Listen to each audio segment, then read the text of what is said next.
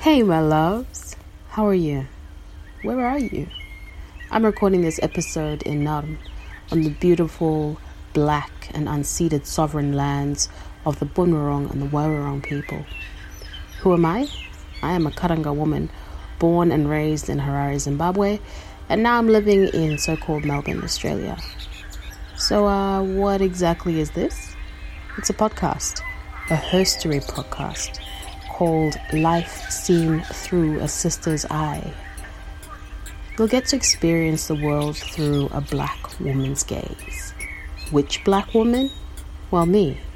My name is Sister Zai, as in S I S T A, Sister Zai, Z A I. I curate and produce this podcast.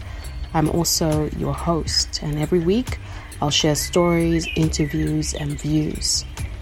During this first season of Life Seen Through a Sister's Eye podcast, we're looking at one critical question. And that question is what does it mean to be African in the 21st century? So you're neither African nor black? Well, I bet most of the culture you love and consume is African and black. So listen up and let's dive in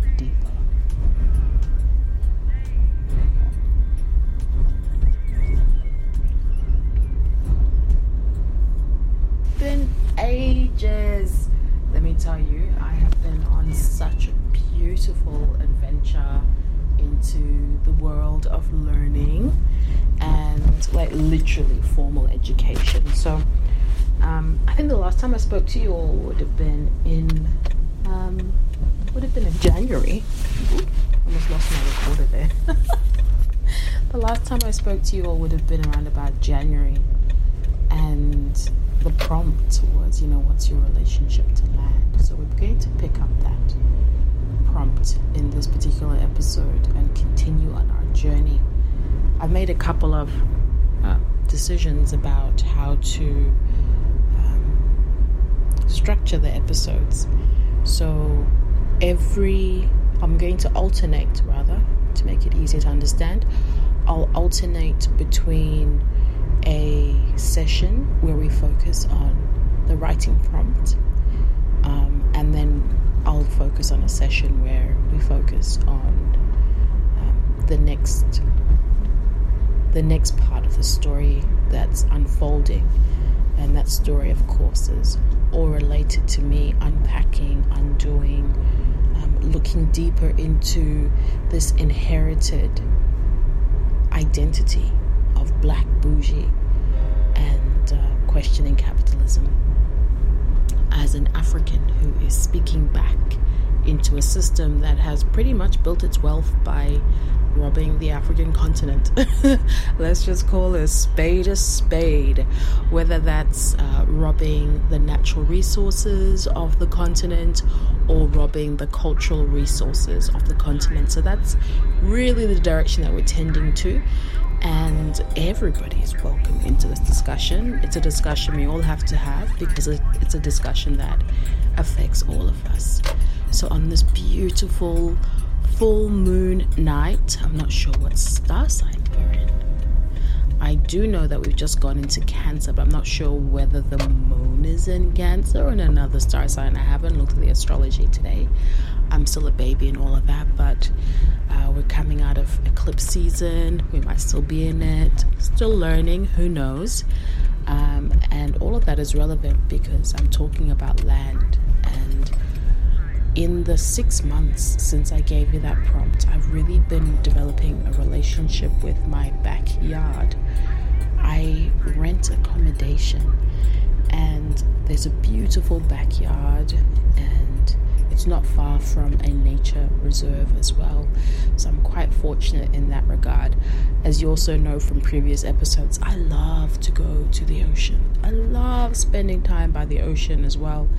So I'm also called by water, large bodies of water. But recently, I found myself really staring at the sky a lot. Just a changing winter sky. So beautiful. I mean, usually I absolutely dread just a Melbourne winter or not winter. You know, there's been a lot of frost on the ground in the mornings when I get up. Um, so it looks like it will be a chilly, a chilly winter. Um, the days are still really quite warm, and so where was I going with all of this? I'm I digressing? I always digress. You know me.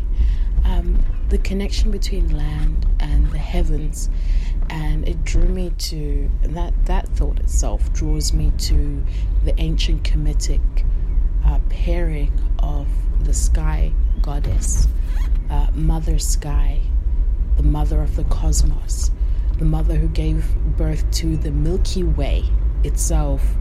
Um, one of the ancestral deities or entities um, that preceded the gods or the divinities, uh, who are all aspects of nature nature outside of us, nature within us.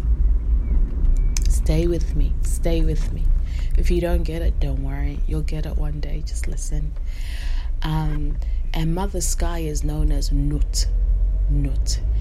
And then we have Father Earth. I remember saying that once to a Senegalese friend of mine, and he laughed. He's like, "What you talking about? No such thing as Father Earth. Everybody knows it's Mother Earth." I'm like, "Well, actually, the ancient Kemetic folk used to call Mother Sky. They used to pair Mother Sky with Father Earth."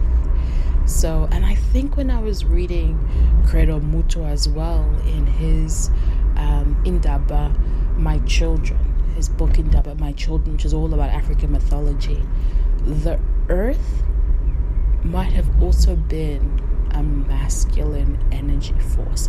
So we're just talking about masculine and feminine energies, which of course can be embodied by a person however they wish to identify in terms of their gender.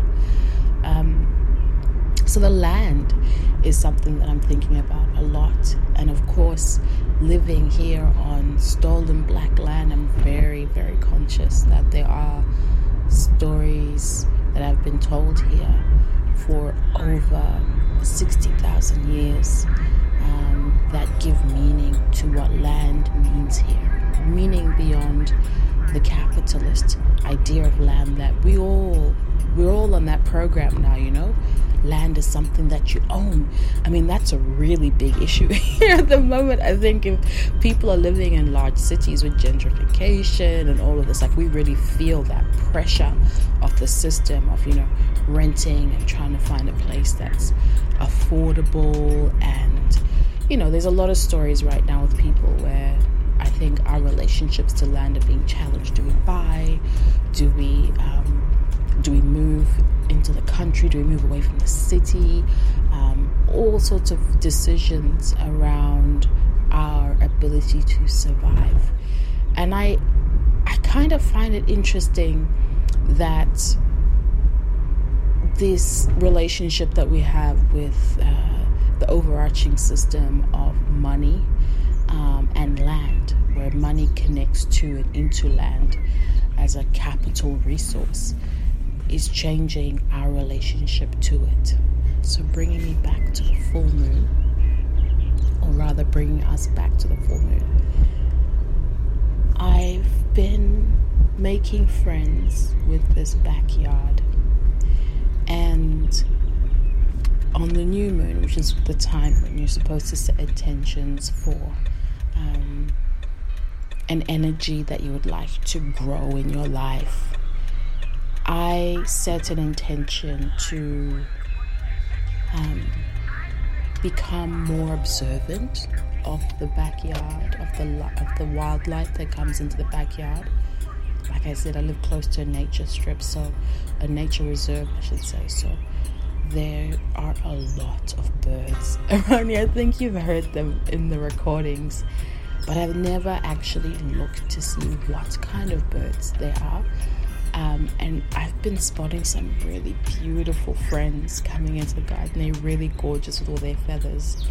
Um, they love to eat the worms here, so I think this this earth must be really rich in insects. And um, I've seen a few flying ants. I'm like, isn't it the wrong season for flying ants? Um, but ants are always a good sign that the earth is in in in good shape, well aerated. Um, and I'm thinking of growing a garden.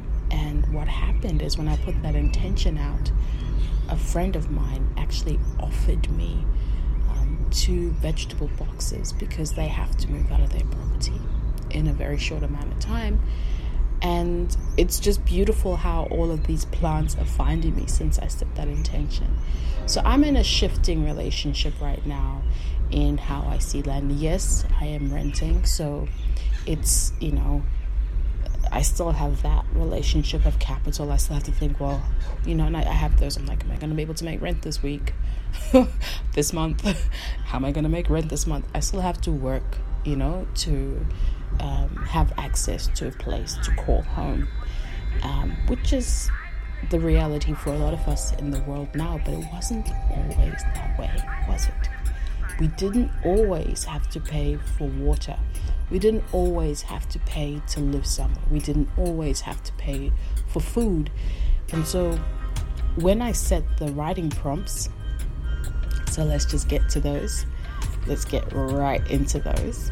Uh, I wanted us to pick between two and two writing prompts that would determine what our current and always evolving relationship to land might be. Now, those are just two prompts. That you could have a completely different way of relating to land. Go for it. Run with it. I'm just here to guide you. Honestly, I'm not here to tell you what to think. So, let's uh let's cut to a quick um, excerpt from that last episode with that writing prompt, and we'll take the stories and the storytelling from there.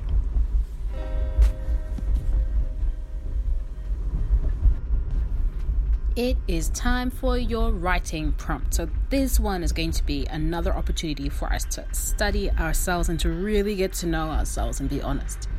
And transparency and vulnerability. So, this one is also, in addition to all that, preparation for episode 8.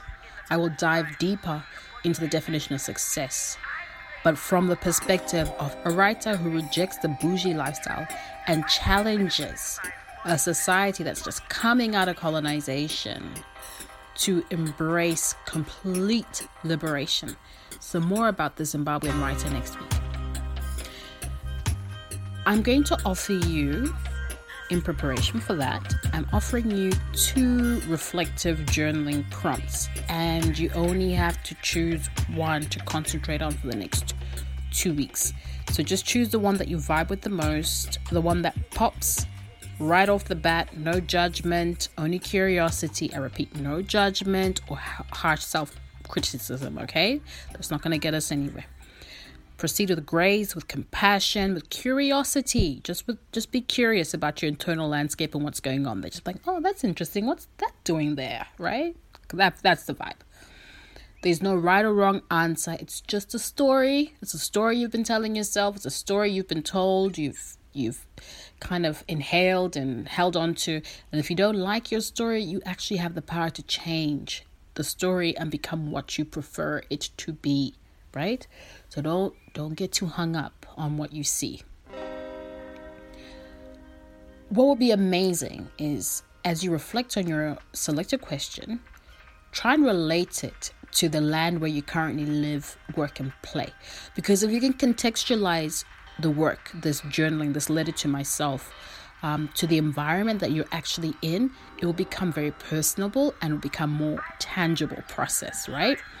Um, and so everywhere you go, because everywhere you go this week, you'll be able to reflect on the question and a word may pop up, or you may take a photo, or a particular song may come to mind or something and, and these are all responses to the to the prompts. Just make a note of it in your letter to yourself.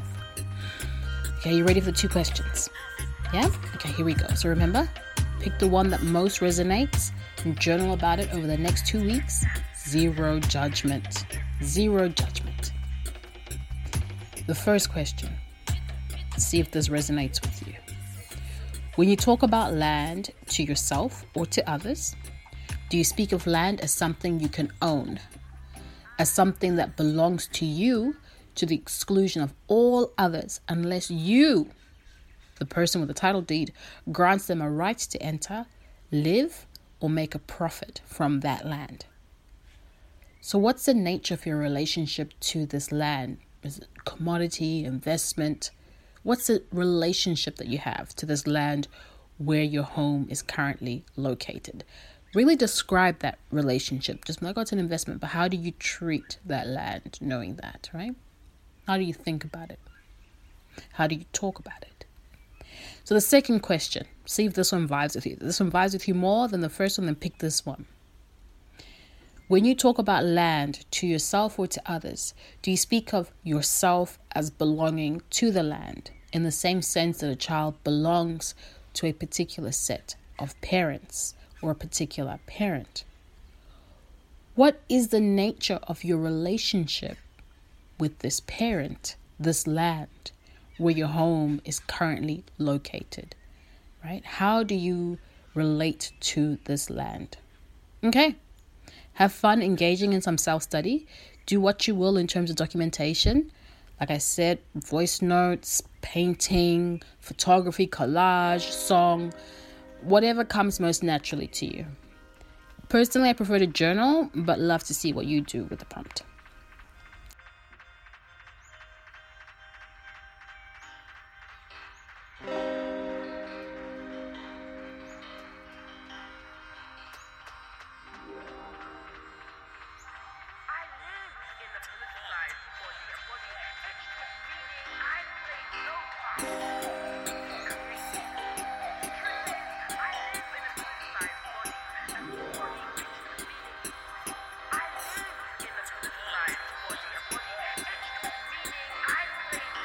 Bye.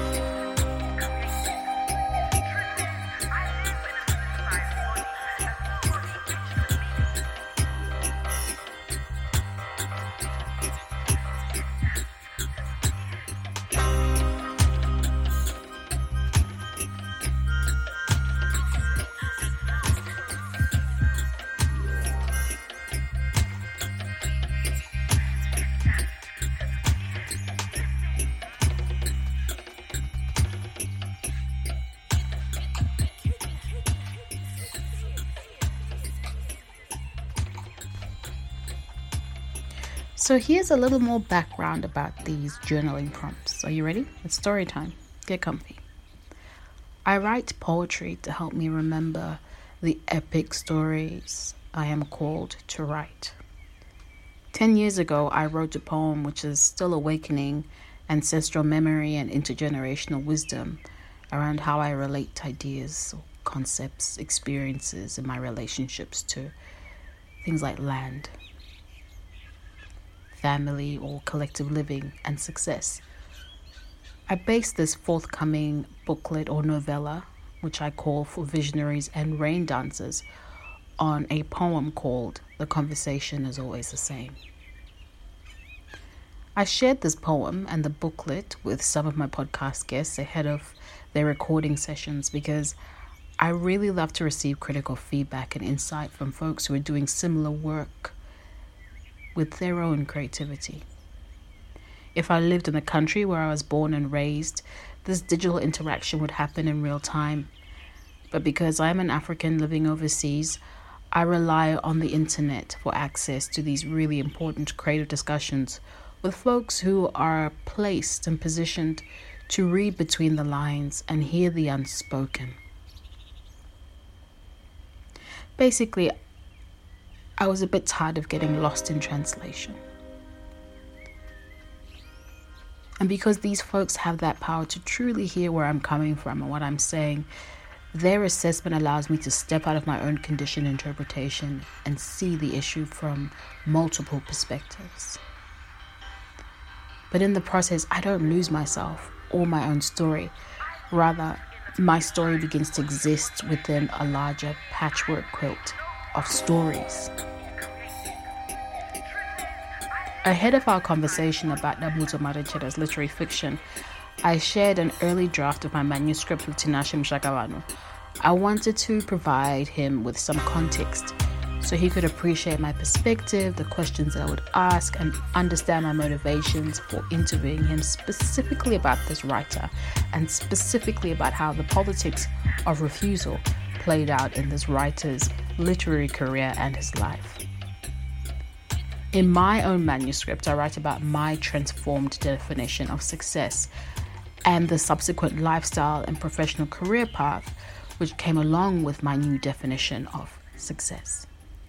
This lifestyle and career path, which I am still actively creating, are both deeply rooted in my soul's purpose.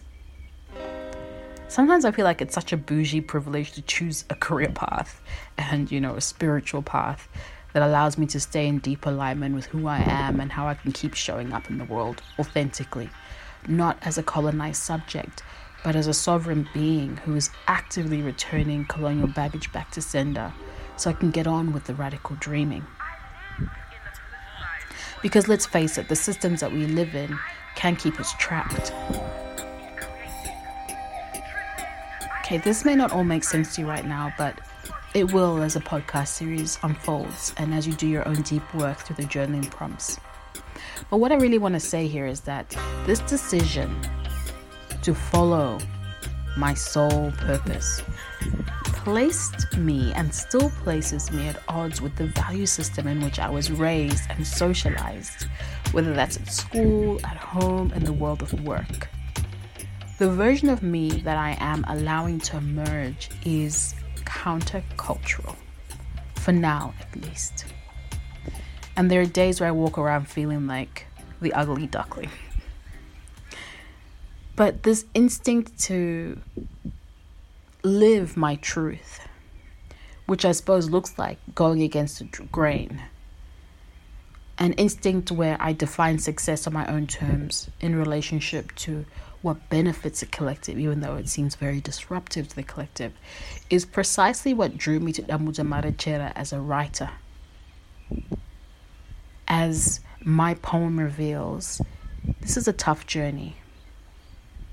This going against the grain is exhausting and frightening because it triggers a backlash, not just outside of me, but also within me because of deep seated and unresolved ancestral trauma, which erupts, exposing all of my inherited assumptions and stories around financial security and stability.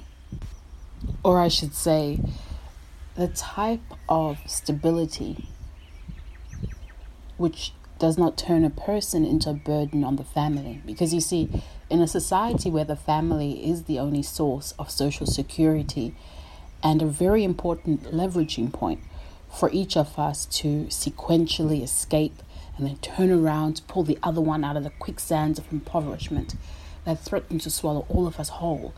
Success is always more than just individual.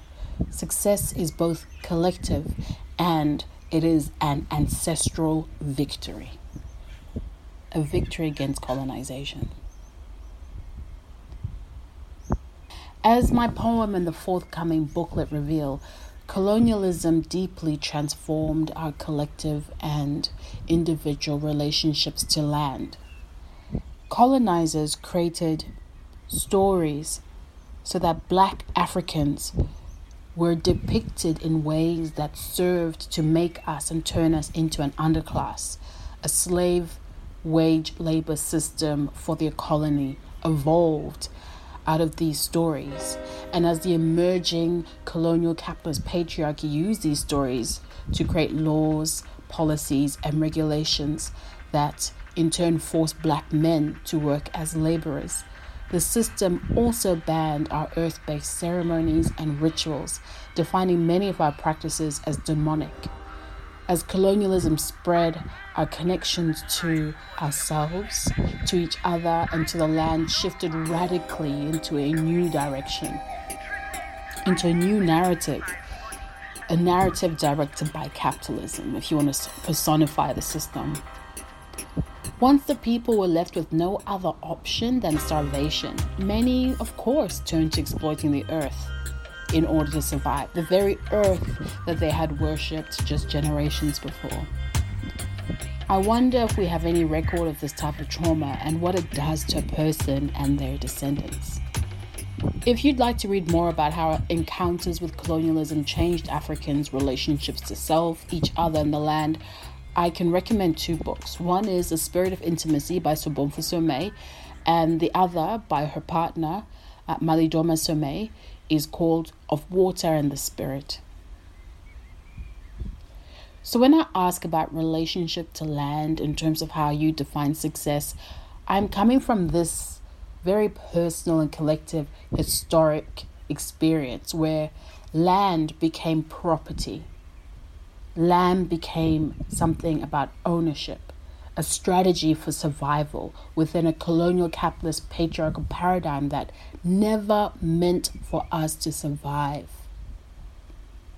Since property is traded for money, education becomes the quickest means to break out of a system of imposed impoverishment, to rise above the slave wage labor, the blue collar work, um, and become a white collar person who can afford to own a home or land, and from that ownership, build more wealth and create stability for entire extended families.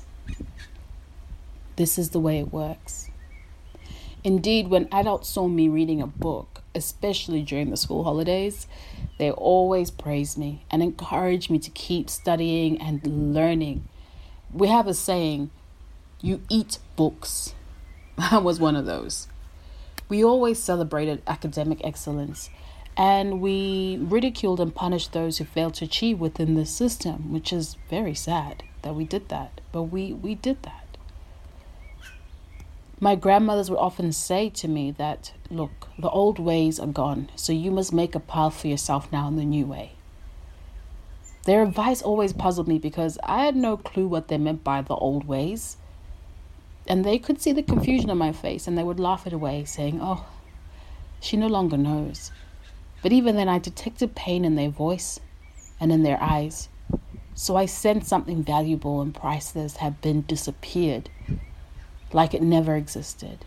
And although they never told me the stories, I actually carry the pain of that silencing and erasure within my own body.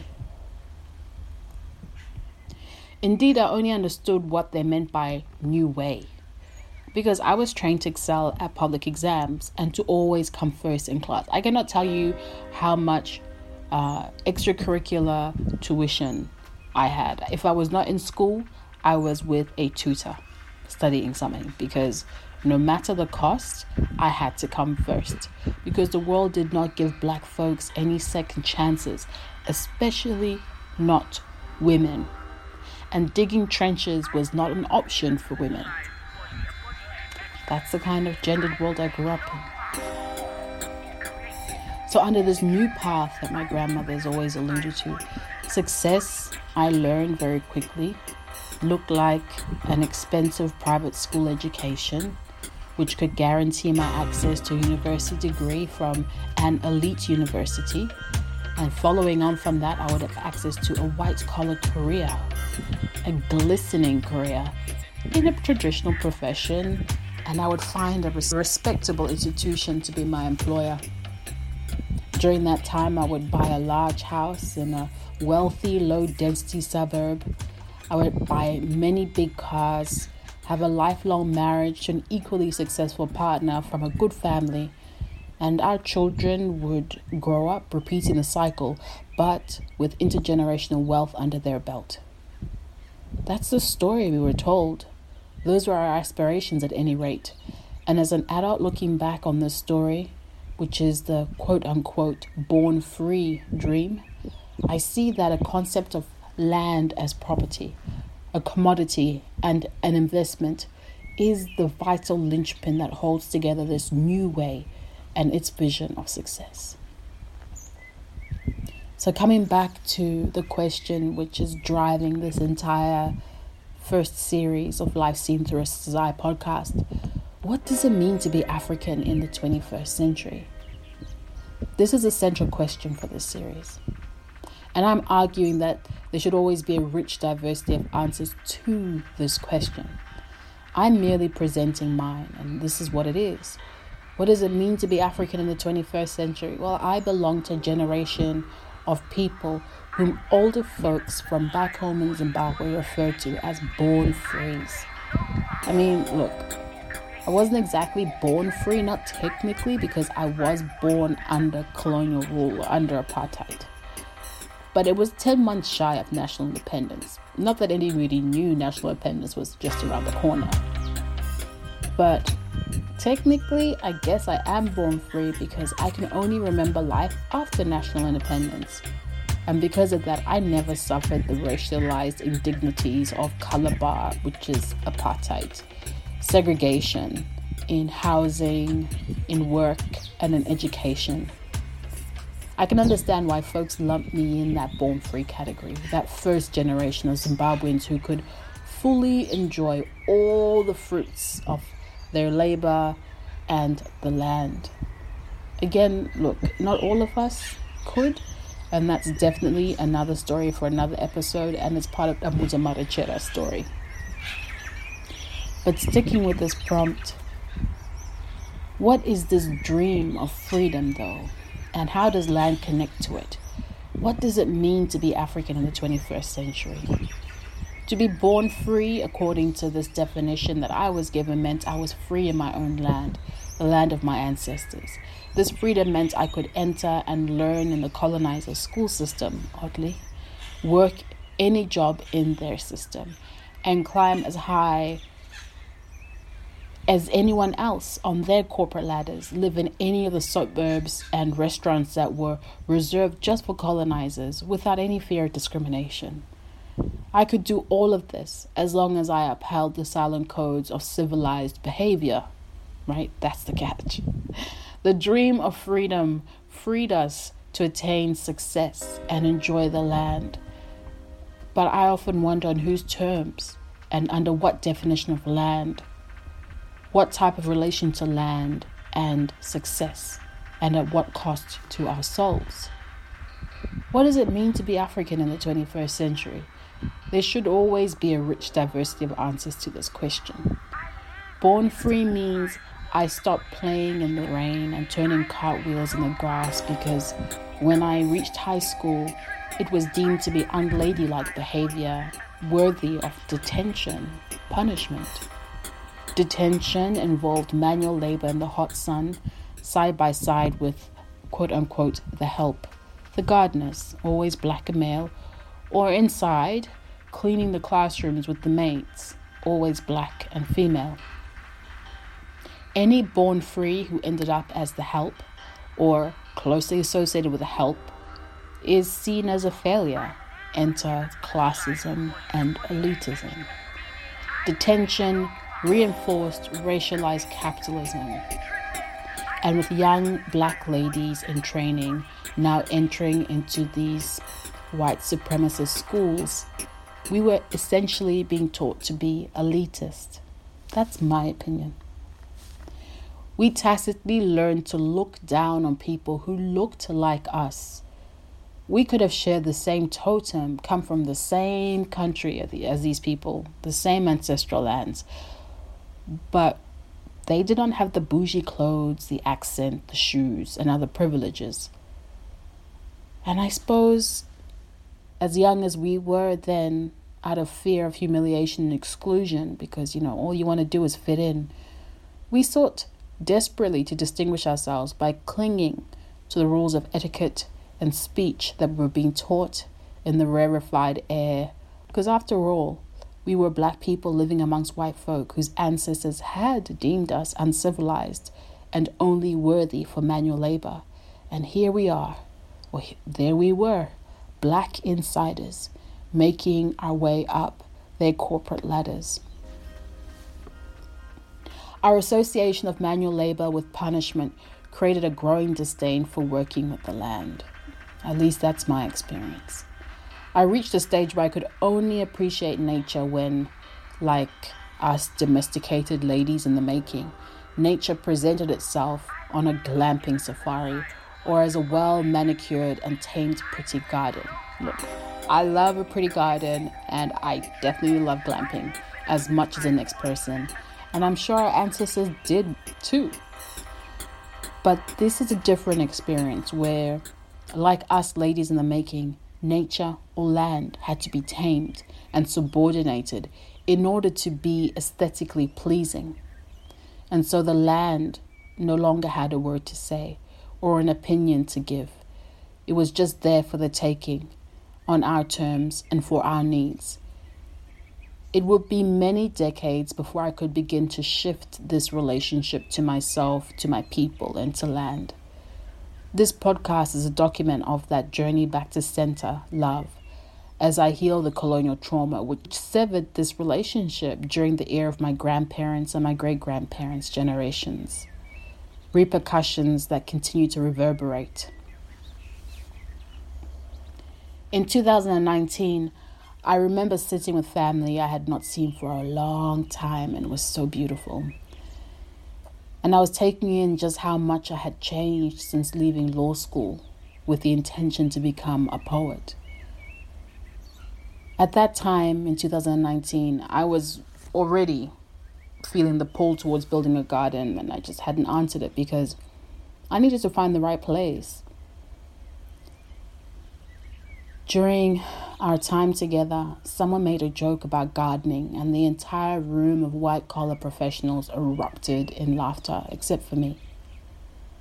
I was fascinated then that once upon a time I would have laughed at that joke too, but essentially I would have laughed at something our grandparents and parents had done, not just to provide for us, but also to ground their energies.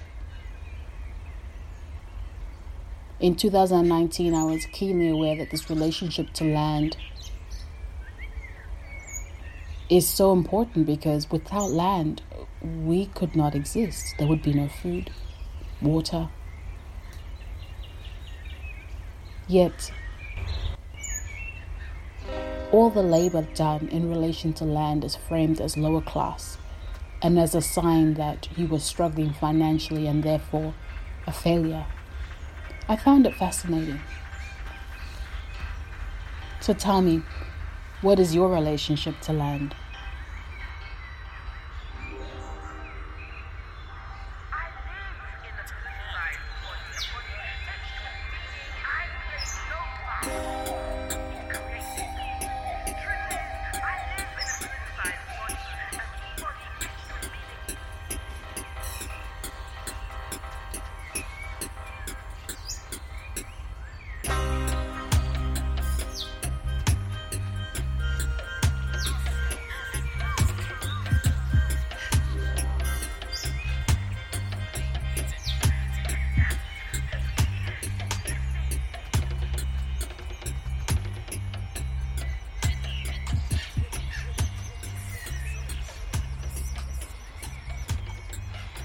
I'll catch you next week for more of this unfolding story as we hear from Dambudzo Marechera's body of work as seen and spoken of by Tinashe Mushakavanhu, an archivist and a curator for a collection called Reading Zimbabwe.